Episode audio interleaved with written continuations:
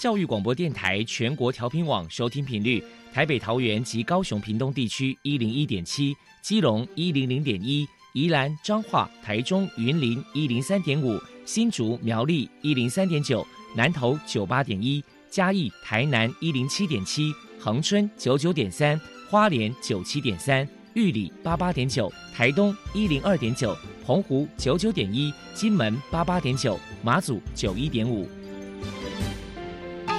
爱是包容，爱是牺牲，爱是分享，爱是服务。因为爱，特殊教育充满了无限的可能。用爱关怀身心障碍同学的未来，用心倾听资赋优异子女的心声。欢迎老师、家长、同学们，大家一起加入特别的爱这个大家庭。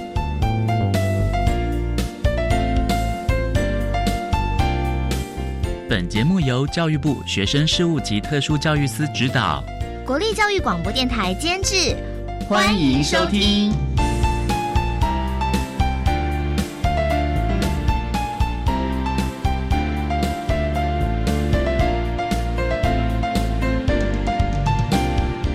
因为爱，我们在空中相遇。欢迎您再度收听《特别的爱》。这个节目是在每个星期六和星期天的十六点零五分到十七点播出。在今天节目中，将为您安排三个部分。首先，在“爱的小百科”单元里头，波波将为您安排超级发电机单元，为您邀请香园社会福利基金会的董事。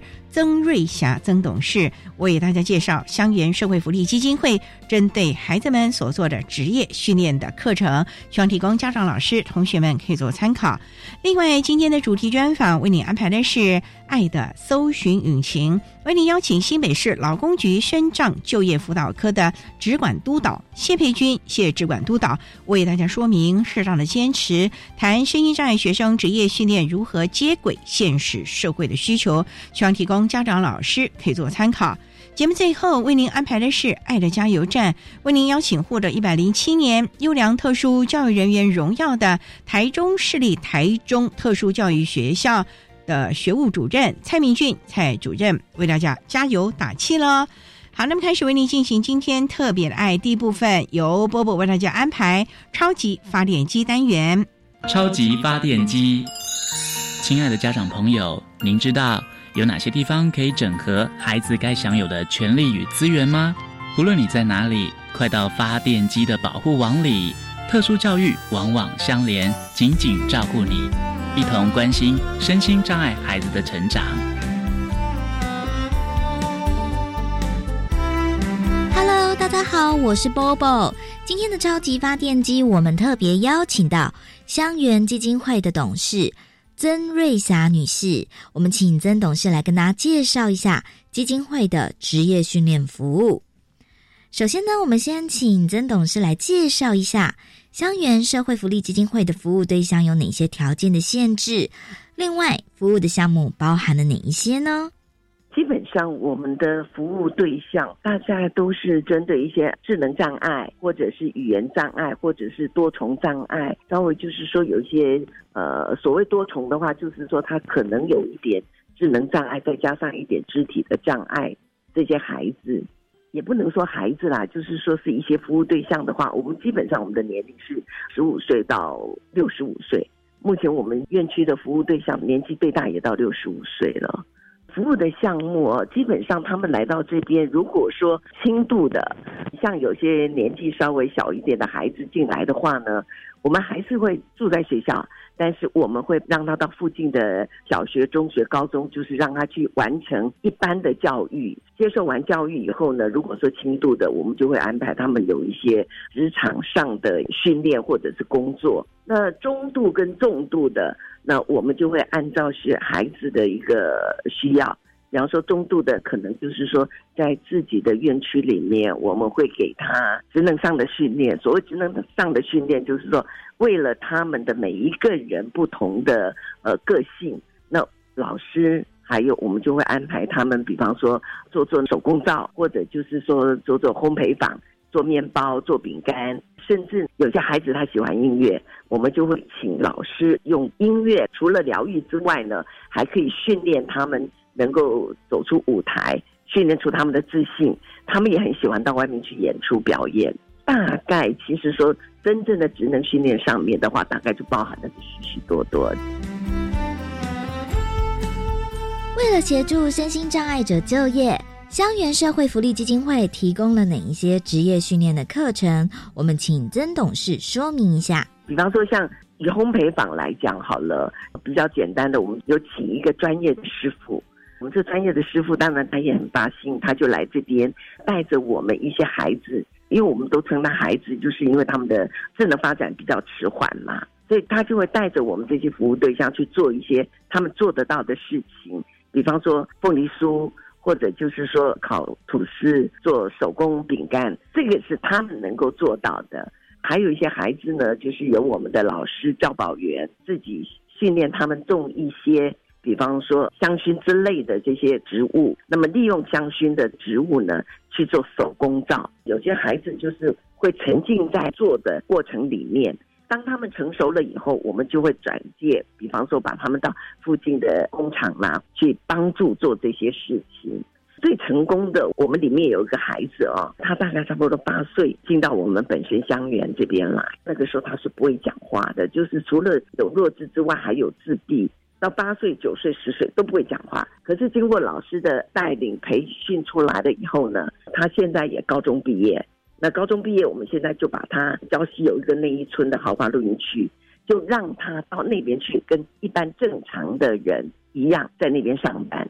那甚至我们还有一些孩子，就是说训练出来了以后，在学校毕业出来，我们认为可行，就会到附近的职场里面。比方说，有的孩子到加油工厂，有的孩子呢，可能就到加油站去。我想这是最基本的，到加油站去做加油的工作，或者是洗车的工作，都是比较重复简单的工作。但是呢。他们会比我们一般的孩子还要来的专注，为什么？因为他们的思想就是很单纯。你叫他做一个事情，他就很专注的做。所以训练好了以后，出去外面，我觉得很多职场都蛮欢迎我们这些孩子去的。接下来，我们就请曾董事来介绍一下香园烘焙坊的特色是什么，还有目前有多少位的身心障碍成员呢？其实讲起来的话，它不是属于我们基金会底下，而是我们的一个机构叫香园教养院。那我们就会在香园教养院成立这个烘焙坊。烘焙坊里面，我们目前大概就有一个，刚才我稍微提到了一下，有个专业的师傅，他会来这边。还有就是我们有一个呃教保员协助我们，我们有六个自己的服务对象都在这里面上班。等于在我们自己本身的烘焙坊里面上班，尤其到了节庆的时候，比方说中秋节啊，我们就会去找机构，然后大家会有这些团购嘛。对这些孩子来讲的话，他们也有一些收入来源来自于这个烘焙坊里面。请您来谈一谈身心障碍者在接受职业训练课程有哪些该注意的地方？其实要注意的地方，我觉得蛮多的。第一个，他们的情绪很不稳定，相当的不稳定。所以呢，在训练他们的过程里面，你必须要非常非常的有耐心来训练他们。他随时可能情绪一爆发的时候，所有的工作你就会中断，也会影响到其他的服务对象。所以我们在教保员，还有就是说在带领人的之下呢，他们第一个先决条件，我们会要求他，第一个，你对孩子一定要有培训。你一定要对他们不同于一般的孩子，因为智能发展的迟缓，所以我们必须要像对待一个三岁孩子或者是五岁孩子的这种恒心耐力去教导他们。我觉得这是很重要的。另外的话呢，就是说有一些比较危险的动作，我们不会让他们去做。比方说像烘焙里面有些比较高温的，我们尽量不会让我们自己的孩子去接触到这些。还有孩子在做手工皂的时候，像有一种冷皂。那冷灶的这种做法呢，它是可能会比较接触到高温或什么，那危险的我们不会让孩子去接触，我们就会用最基本的皂基，然后教他们怎么溶解皂基，然后灌入模型里面，都是做一些比较简单的东西。所以我们会跟着，因为他的智能的发展，还有他的个人的一些行为，以及他的这些习惯性向，来做各种不同的编制跟分配。所以我觉得在所谓的职场训练上面，可能就有有别于一般我们对一些正常孩子这种方式来做教育。那可能同样的一个动作，我们要重复、重复、重复、重复。我们一般的人可能一两次就学会，可能对他们来讲，可能要花半年、一年时间。所以我觉得培训相当相当的重要。最后请教一下曾董事，针对职业训练的部分。香园社会福利基金会在未来还有哪一些计划？香园教养院，因为我们面临到就是说，在机构里面，我们目前为止还有一百七十几个服务对象。那坦白讲，即将面临的就是说未来终老的问题，所以我们院区里面的这些服务对象都开始老化。那香园基金会现在所司的职责，我们现在稍微把它区分了一下。就是在我们的机构里面，教养院呢，我们希望能够走向专心于照顾、教养、教育跟养护的工作。那基金会这边呢，就开始来筹备一个所谓的社会企业。最近我们就开始计划把分院的这些所有的服务对象呢，全部转移到本院这边。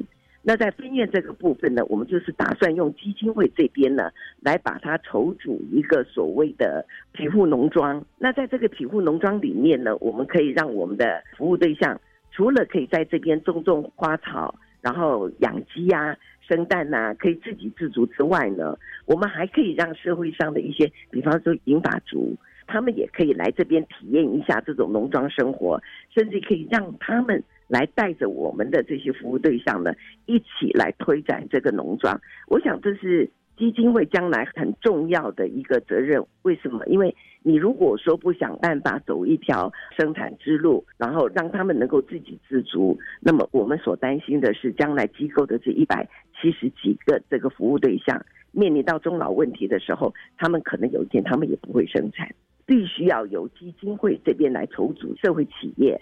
然后来有一些收入，未来能够靠自己的这些收入来支持，然后养护我们这些即将迈入老年的服务对象。所以基金会它本身所司的职责，大概就是未来要所承担的一个责任义务，就是我们必须要成立一个能够让他们自给自足的一个企业。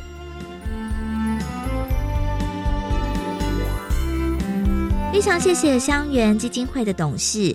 曾瑞霞女士接受我们的访问，现在我们就把节目现场交还给主持人小莹。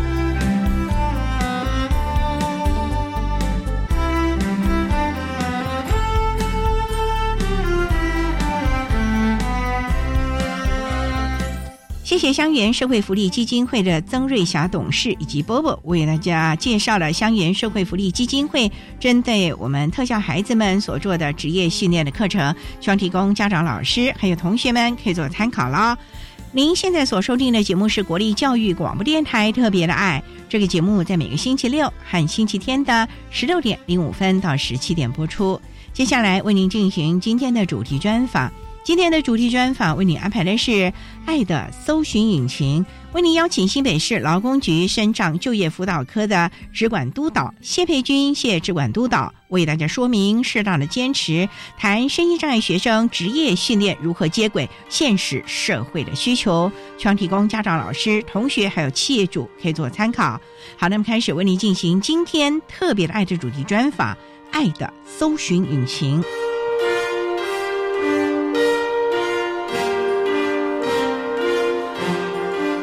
的搜寻引擎。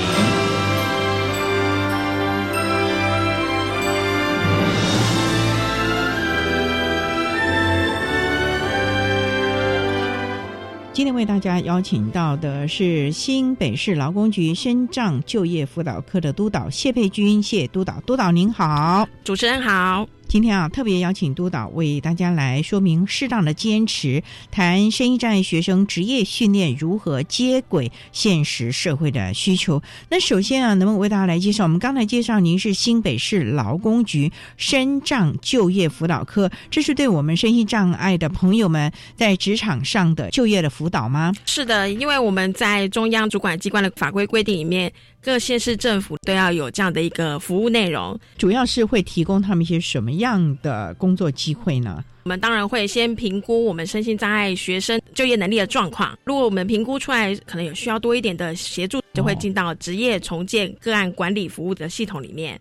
如果说学生很清楚自己的就业需求或者他的就业期待的话，可能就会到我们的就业服务处，就是一般的就业服务站台的管道，所以是不同的方向。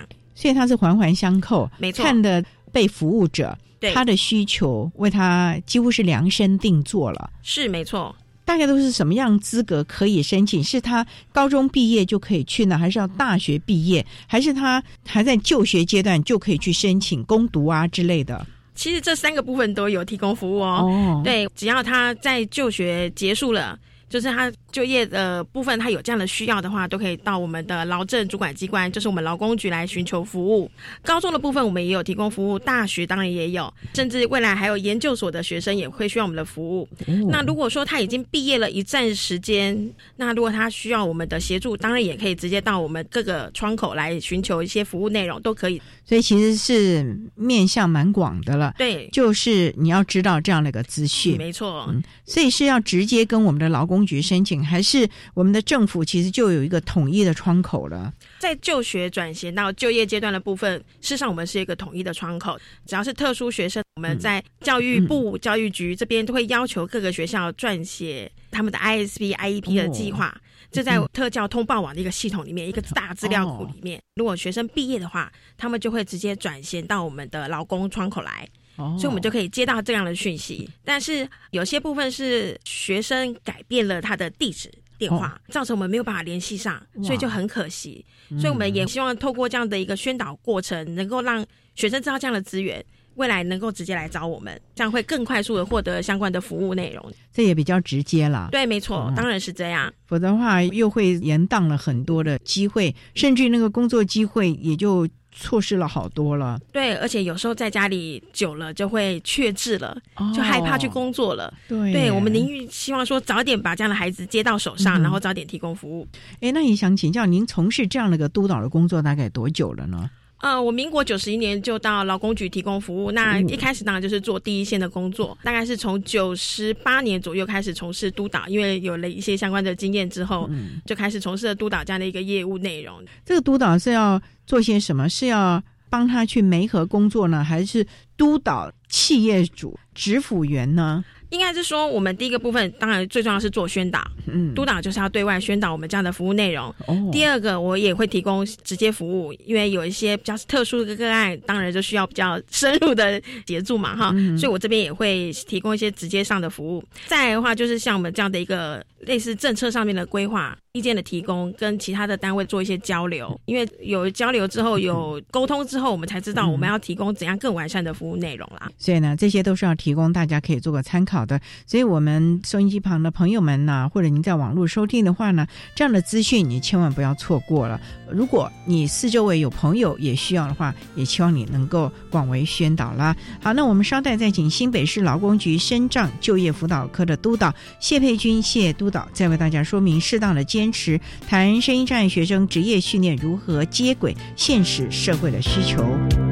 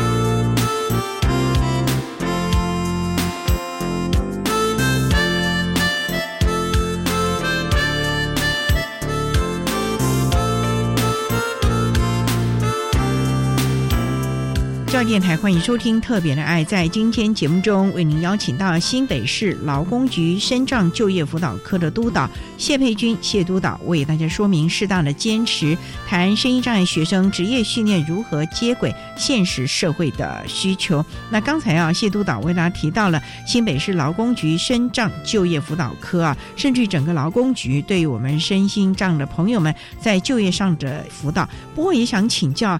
那我们这些学生啊，找工作的话，在我们的深障就业辅导课是可以提供什么样的工作机会？你要帮他媒合呢，还是你总要知道他能做些什么？所以你们有做所谓的职涯的性向测验吗？还是他的能力评估呢？嗯。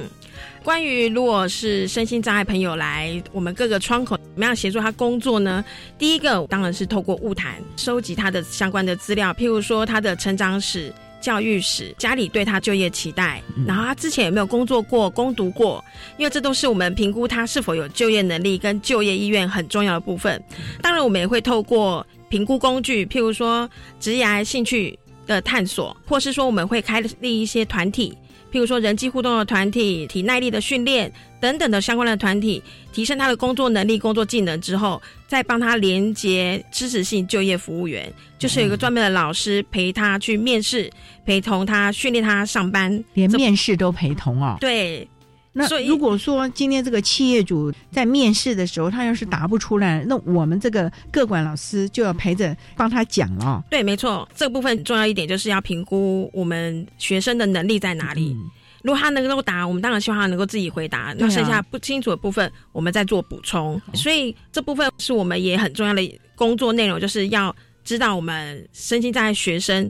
他的就业助力是什么？譬如说，他服从度很高，他很听话，体耐力很好，他可以站很久之类的，这部分就会介绍给老板知道。我们的学生就是有这项优点，可以尝试用看看。当然，我们也是转介到我们自信就业服务单位之后，有救服员陪他面试上班之后，如果他稳定了，我们才会退出职场。通常这个稳定多久？目前法规的规定是我们至少要两个礼拜到三个月左右陪他上班，但是我们会渐进的退啦。退出职场，你所谓的陪他上班，就是早上在公司门口等他一起进去，甚至要从他家里带他去上班。哈，对，所以你们找的工作可能要在他家附近了。当然，对，因为我们希望是社区化就业，就是家里附近的。可是难免啦，难免可能有些工作机会是有点远的，所以就会训练，希望他们有交通能力。这个也要支付员来训练。当然，最好是家长训练喽，因为。坐公车或者坐捷运应该是很基本的。那如果说家长有时候真的很忙碌的话，我们当然也是要提供训练，因为有这样的训练，他就可以就业。那我们当然要训练啦。对。那您刚刚说还陪同在这里面观察哦，两个礼拜到三个月，甚至陪同他的交通能力到达公司门口，然后。就业的人士开始做什么时候？老师是在旁边看，还是要示范给他看当然要教他会这件事情。所以我们救护员要先学会做这项工作。所以我们救护员身经百炼啊，怎样的职种他都尝试过。他要先学会了，知道老板的要求，我们再拆解步骤来教导我们的学生。希望他能够在两个礼拜到三个月之内学会这样的事情，达到老板的产能要求。哇！救服员不简单呢，执服员不简单呢。当然，所以就是很辛苦。学生晒太阳，我们也晒太阳；学生在地下室扫停车场，我们也跟着在地下室扫停车场。因为我们希望透过这样的协助，减少雇主的压力。对，因为我们教会他了，雇主就不用花时间教他了。这样的话，雇主当然就提高他的雇佣的意愿啦。对，这个也比较好了啊。对，是。相关人员真的是非常辛苦了，所以呢，很重要的家长也要配合一下。而很多的能力其实是在就学阶段就要开始培养起，而不是要工作了再来靠我们的劳工局的这些职辅老师们来做了啊。好，我们稍待要再请新北市劳工局深障就业辅导科的督导谢佩君谢督导，再为大家说明适当的坚持，谈声音障碍学生职业训练如何接轨现实社会的需求。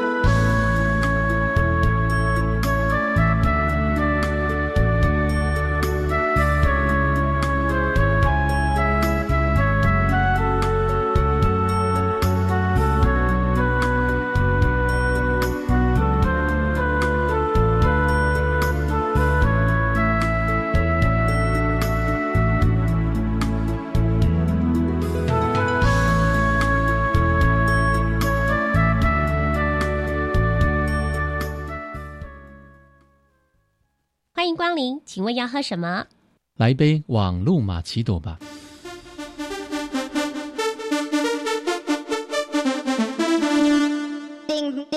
网络世界多彩多姿，却充满陷阱和危险。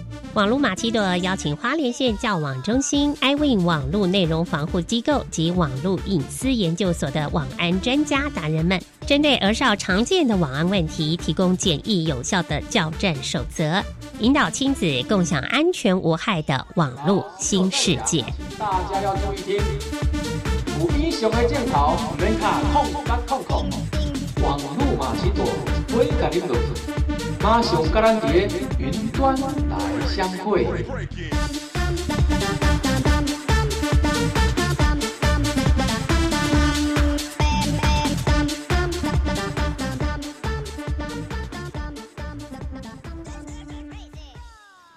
走进便利商店，琳琅满目的食物总让我胃口大开，什么都想买。但是却有许多辛苦家庭，他们没得选择。甚至没钱买一碗泡面。我是安心呀，请跟我一起到 Seven Eleven、iPhone 或柜台认捐一套三百元的一九一九救助套餐，让一九一九食物银行把套餐送到弱势家庭，救助弱势家庭就缺你一套，时时来相助，餐餐有饭吃。管那么的水，落嘎西木啊！大家好，我们是欧开合唱团。您现在收听的是教育电台。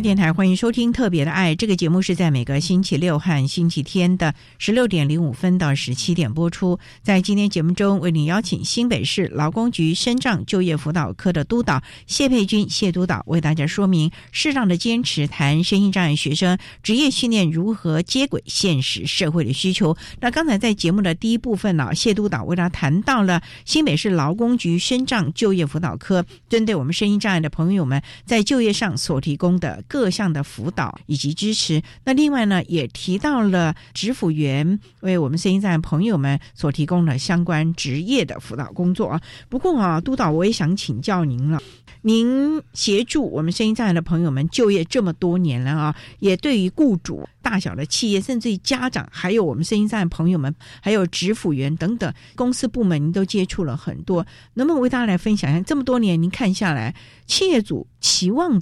雇佣一个什么样的工作人员在他的企业呢？我们就不要说产业别了吧，基本上该有的态度好了。我想协助我们的身心障碍的学生，就有两个部分很重要哈。第一个是工作态度，再来就是工作技能。可是对我们这么多年看下来，工作态度大于工作技能。如果你工作态度不好，即使你的工作技能再好，雇主也觉得不需要。哦，真的吗？真的，我就技术好啊。但是他如果常常迟到或是不请假，造成雇主在调度人力上的麻烦的时候，雇主会觉得即使工作能力再好也没有用啊。对对，所以工作态度有几个部分，第一个就是要服从度高，还要负责任。服从度高的部分是老板或是你的同事们要求你的工作你要做到啊，你也不能不开心，情绪一来就甩头就走，这样子会造成同事跟雇主的麻烦。那再来是他要有责任感。也不能说今天情绪不好不想做了我就走了，你的工作谁要帮你做呢？对，耶，没有人愿意帮你做啊，因为你跟其他的同事领一样的薪水，为什么其他同事要帮你做？他们到底有没有这个概念？我今天来工作是赚钱，赚钱的话，那你就应该要付出相对价的劳力。对，没错。所以这个部分就是我们也一直在宣导，希望家长还有老师这部分要帮我们从小教育开始。从小多小啊？其实我觉得负责任跟服从度，这应该是从小就应该要会的了。哦，这么小就要开始？因为我觉得他们要有这样的观念，未来我们在衔接就业或甚至衔接其他的服务上面，才能够更顺利。不过啊，督导，你讲这个服从啊，我觉得有点抽象哎，到底要服从什么东西呀？应该要知道判别这个所谓的服从是什么吧？第一个，我觉得服从的部分是至少雇主或是他的长官交办他事情的时候，他能够按照步骤完成。哦，因为我们很多身心障碍学生会有自己的想法，可能跳步骤或者多个步骤，甚至少个步骤也会有。哦，还有这种事的 很多，因为他觉得他自己这样做会比较快，可是反而造成产线的品管的问题呀，造成雇主的麻烦。所以基本上面的服从是在学校来讲的话，就是老师交代他写功课。或是交代他要做完这样的一个工作内容，他要能够做完，甚至他的情绪在这段时间能够稳定，因为他才能服从嘛。这部分的话，我觉得这个是我们看到很大的问题啦。那当然就是也要配合雇主的一些要求，偶尔是要加班的。对哦，对。那有些孩子固着性，他不想要加班，或是他觉得时间到我就要下班了，雇主这边当然就会期待是如果。我人力不够的时候，至少要配合我调度吧。这部分也是雇主非常要求的。服从度还有一个部分是，譬如说他要能够遵守上下班的时间，不能迟到，也不能早退。对，甚至你要请假有事也要事先说，不是当天才说吧？而且甚至是妈妈当天才说。我觉得对雇主来讲，就觉得说啊，你已经上班了，为什么没有办法为自己负责？还有一个部分是体力的部分，我觉得也是非常的重要，因为体力不好。专注力、跟学习能力、跟记忆力都会连带受到影响。督导，我就想请教，他们会去做什么样体力的工作啊？现在目前来讲，哈，我们推荐的工作内容比较多，都还是是劳务性的工作会比较多。哦，清洁的，清洁、加油员、医院的病历传送员都是需要体力的，甚至连坐在办公室的行政工作也是需要体力。因为其实我们要专注看的电脑，专注打我们的文件，那也是需要一些体力的。对，所以不管是从事任何工作，基本的体力一定要有。体力不好的话，很容易累，很容易累，他就不想要上班了。所以这部分也是我们很在乎的一件事情。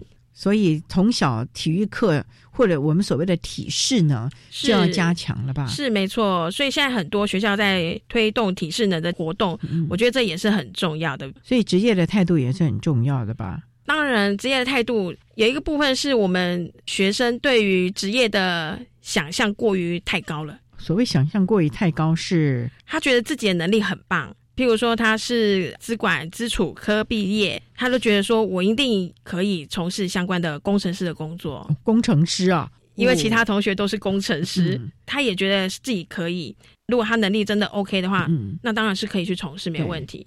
可是有些部分是他在学这个阶段并没有学到相关的工作技能，所以就会有这样的过高的期待，然后过高的期待又不愿意慢慢的调整自己。所以那真的是造成自己的困扰喽，就要等待很久，甚至要慢慢调试自己的心态。所以我们也遇到很多是大学毕业了三四年之后，一直找不到工作，才到我们窗口来。没有合适的工作，还是他一直转换工作？应该是自己觉得没有找到合适的工作哦。他投的履历都没有成功过，哇！他还没有成功，我们就跟他讨论啊，你为什么没有成功啊？那你都投哪些履历啊？跟他讨论撰写履历的方法、撰写履历的内容，然后他是不是有过高的期待？譬如说，他真的是电子相关的科系毕业的，可是他会吗？嗯，他会做这件事情吗？其实像这些所谓的电子啊、资讯啊，分的还蛮细的嘞。对，而且因为进步的太快了，你这个月的可能下个月的电脑又升级了，嗯，对，很多的软体又出现了。对，所以这个部分我们也是会帮忙雇主测试他的能力可不可以达到这个部分。有时候要知道现实业界啊，到底在要怎样的人才？对，我们要想办法。缩短这样的一个距离，这样才能可能面试得上工作。对，没错。所以你们真是任重道远了啊！好，我们稍待要再请新北市劳工局深障就业辅导科的督导谢佩君谢督导，再为大家说明适当的坚持，谈新一站学生职业训练如何接轨现实社会的需求。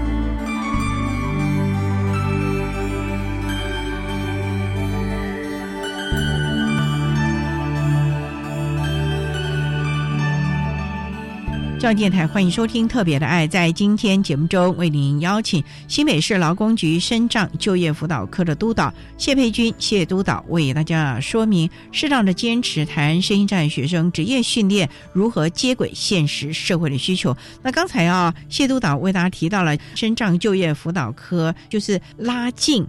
企业主、雇主和我们这些就业者之间的距离，就是不要越来越远，而且能够知道彼此的需求在什么地方了。所以先前的试探呢，能力的评估就非常非常重要。是。不过呢，我们也常担心的一点就是，其实孩子本身就业意愿还蛮强的，可是可能家庭就觉得，哦，天气很热，算了算了，我们养得起，或者是。家长本身就会觉得雇主有一些刁难的这个部分，督导你们在这么多年的辅导工作当中，常常觉得哎，有一点点无奈啊。是啊，也非常的无奈，因为对我来讲，就业不只是孩子的事情，也不只是我们劳工主管机关的事情，还有家长，还有学校的老师都要一起来配合。我们要全方位的协助我们的生长学生就业。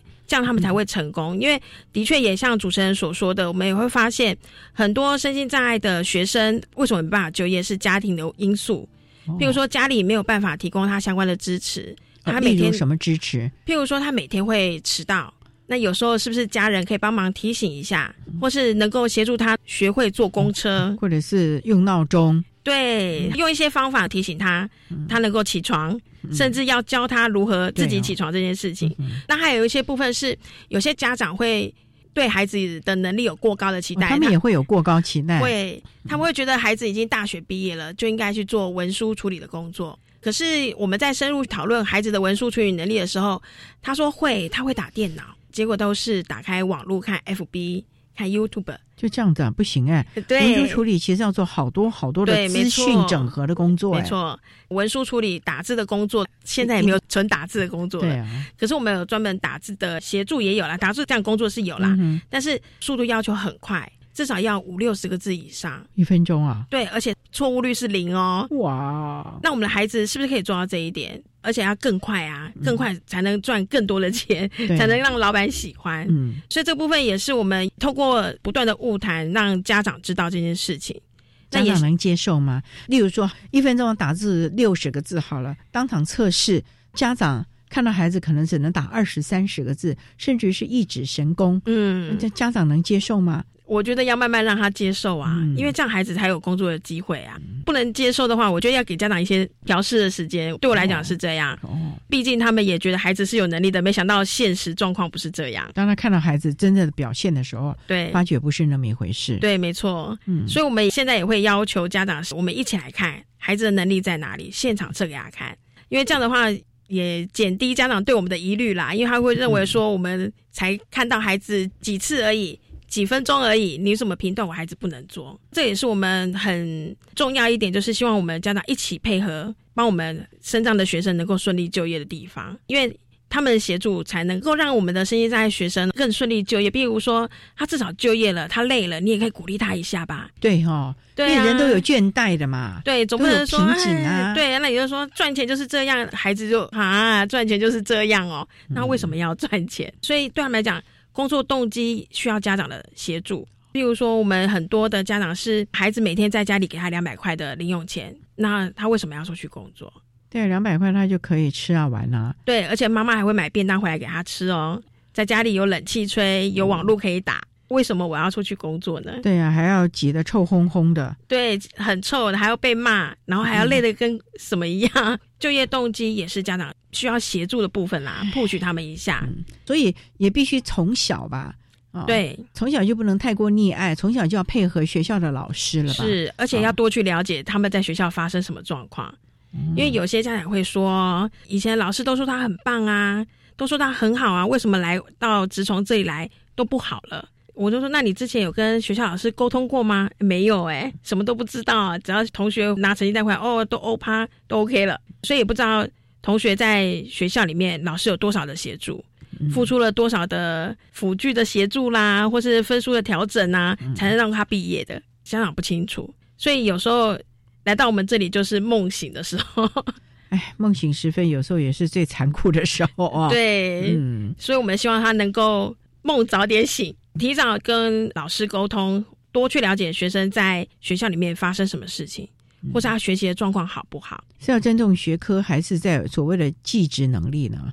其实我两边我觉得都应该要注意啦，因为很多的时候我们会发现学生的学科可能真的就不好，可他技职能力表现的很好。嗯，当然我们就往这个方面去发展，对，找出他的优势，因为嗯，只管就是要找出他的优势，找到他适合的工作内容。嗯，所以这部分我们需要是老师也能够发现他的优势在哪里，然后家长知道之后也能够在物谈的时候告诉我们。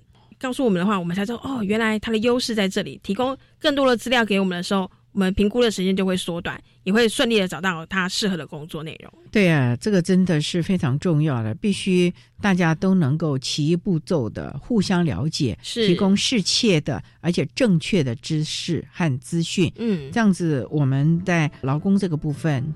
才能够提供最适切的辅助了啊！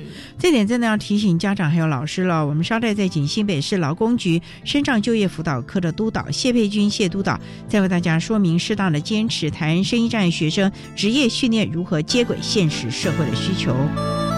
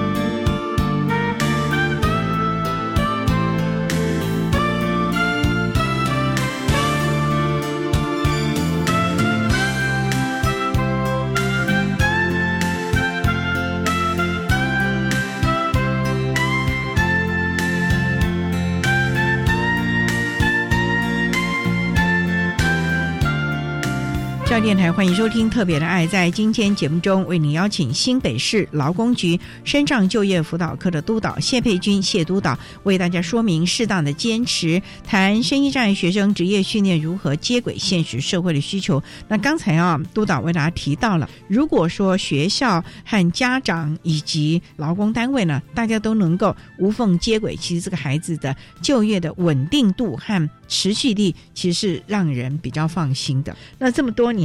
有没有一些的个案跟大家分享？可能他的能力不是那么好，可是因为大家一起配合，让这个孩子稳定就业。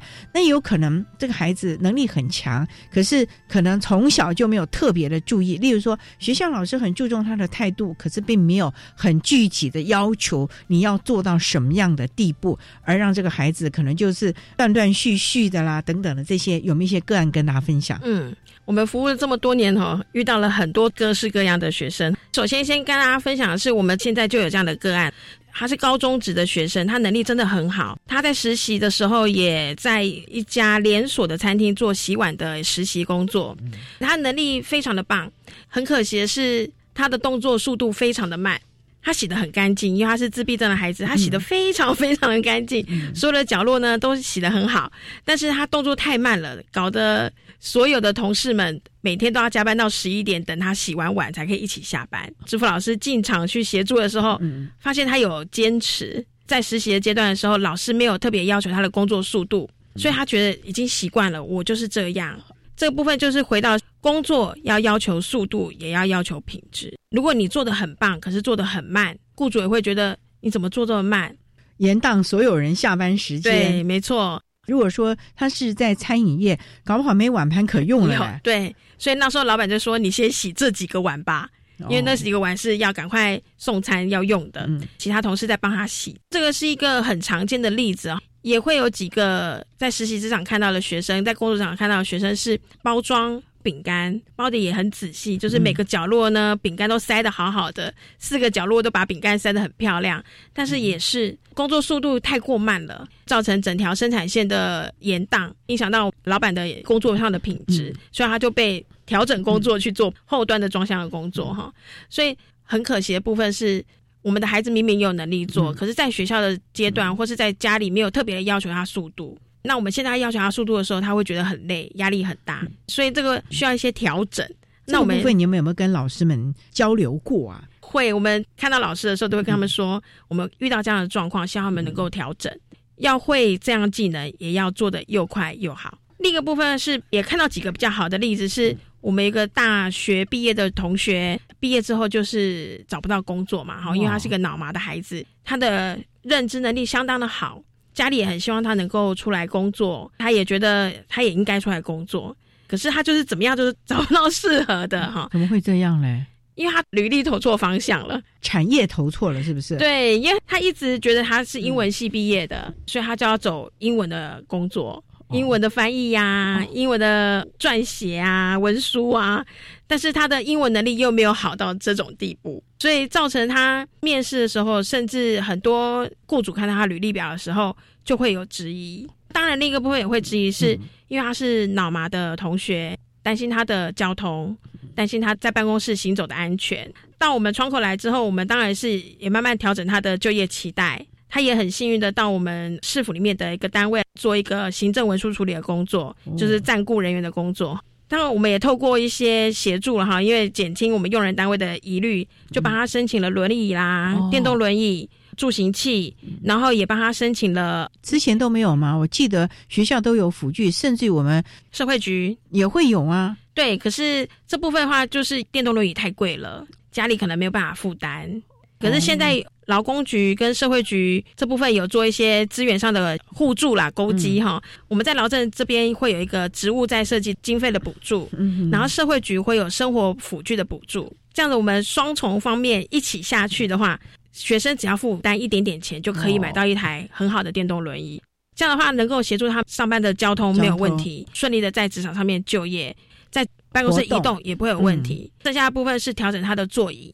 这样的话，他工作能够更快，就是更顺手的话，他的工作效率就会提升。当然，家里也愿意协助他跑东跑西去申请这样的东西，所以我觉得家里也要提供相关的支持跟协助，让我们的身心障碍学生能够顺利的就业。这么多年来啊，您看啊，他稳定就业啊，我们不是在讲说他一定可以找到工作，问题就是稳定而且是持续就业最大的成功诀窍是什么啊？督导。对我来讲，我觉得最大的部分应该是他愿意表达他的情绪，愿意表达他的想法。真的遇到困难的时候，他能够告诉别人，主动求助。对，这样子我们才能够适时的、赶快的去帮他一把。哦，甚至只要一个情绪上面的一个话语的鼓励，这样子的话，他就可以稳定了就业。甚至我们也可以帮他去跟雇主做协调。调整他的工作内容啊，或是调整他的工作的时间，让他能够轻松一点点，心情缓和了之后，能够再出发。所以这个部分还真的是必须面面俱到。重点就是我们这位就业者他自己本身的观念要正确了，这才是一个重点。当然，当然，因为他要知道工作得之不易，即使现在工作职缺有这么多，可是适合自己的工作真的是很难找到的。嗯。所以真的是在求学的阶段，家长家庭配合，再加上未来要进入职场、职训机构，甚至于职辅机构，大家一块的努力提供他们。不过最重要还是从小就要建构起这正确的态度以及他的思维了，这才是重点的。就像很多的雇主讲。技术我们可以进来训练，可是如果他的态度啊、观念不正确的话，就可能没有办法了啊。是，是，这真的要提供我们的家长、老师们啊，在养成孩子各项能力的时候，一定要去特别注意到。我们今天也特别请到了新北市劳工局深障就业辅导科的督导谢佩君谢督导，为大家提到了在这么多年来就业现场当中看到的问题，今天也提供大家了。那今天也非常谢谢谢佩君督导为大家说明的适当的坚持，谈声音障碍学生职业训练如何接轨现实社会的需求。非常谢谢新北市劳工局深障就业辅导科的谢佩君督导为大家提供的呼吁说明，谢谢您督导，谢谢谢谢主持人。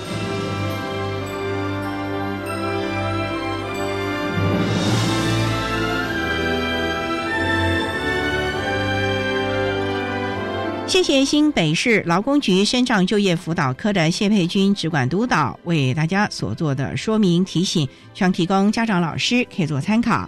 您现在所收听的节目是国立教育广播电台特别的爱节目，最后为你安排的是爱的加油站，为您邀请获得一百零七年优良特殊教育人员荣耀的台中市立台中特殊教育学校学务处的主任蔡明俊蔡主任为大家加油打气喽。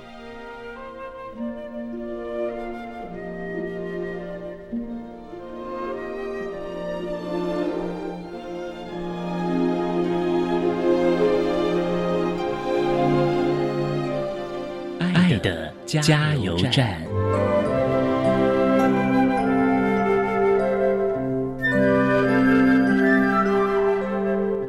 各位听众，大家好，我是台中市立台中特殊教育学校学务主任蔡明俊。我们这一群特教漫飞天使，倘若我们能够秉持着不放弃任何一个孩子，适性扬才，成就每一位孩子的教育理念，这一群漫飞天使，在老师、家长、学校共同的努力下，也能够展翅快乐、自信的飞翔。最后有一句话跟大家勉励。就是我希望我们的老师能够像那个微风吹拂的这一群风铃般的特教孩子们，让他们发出悦耳的声音。谢谢大家。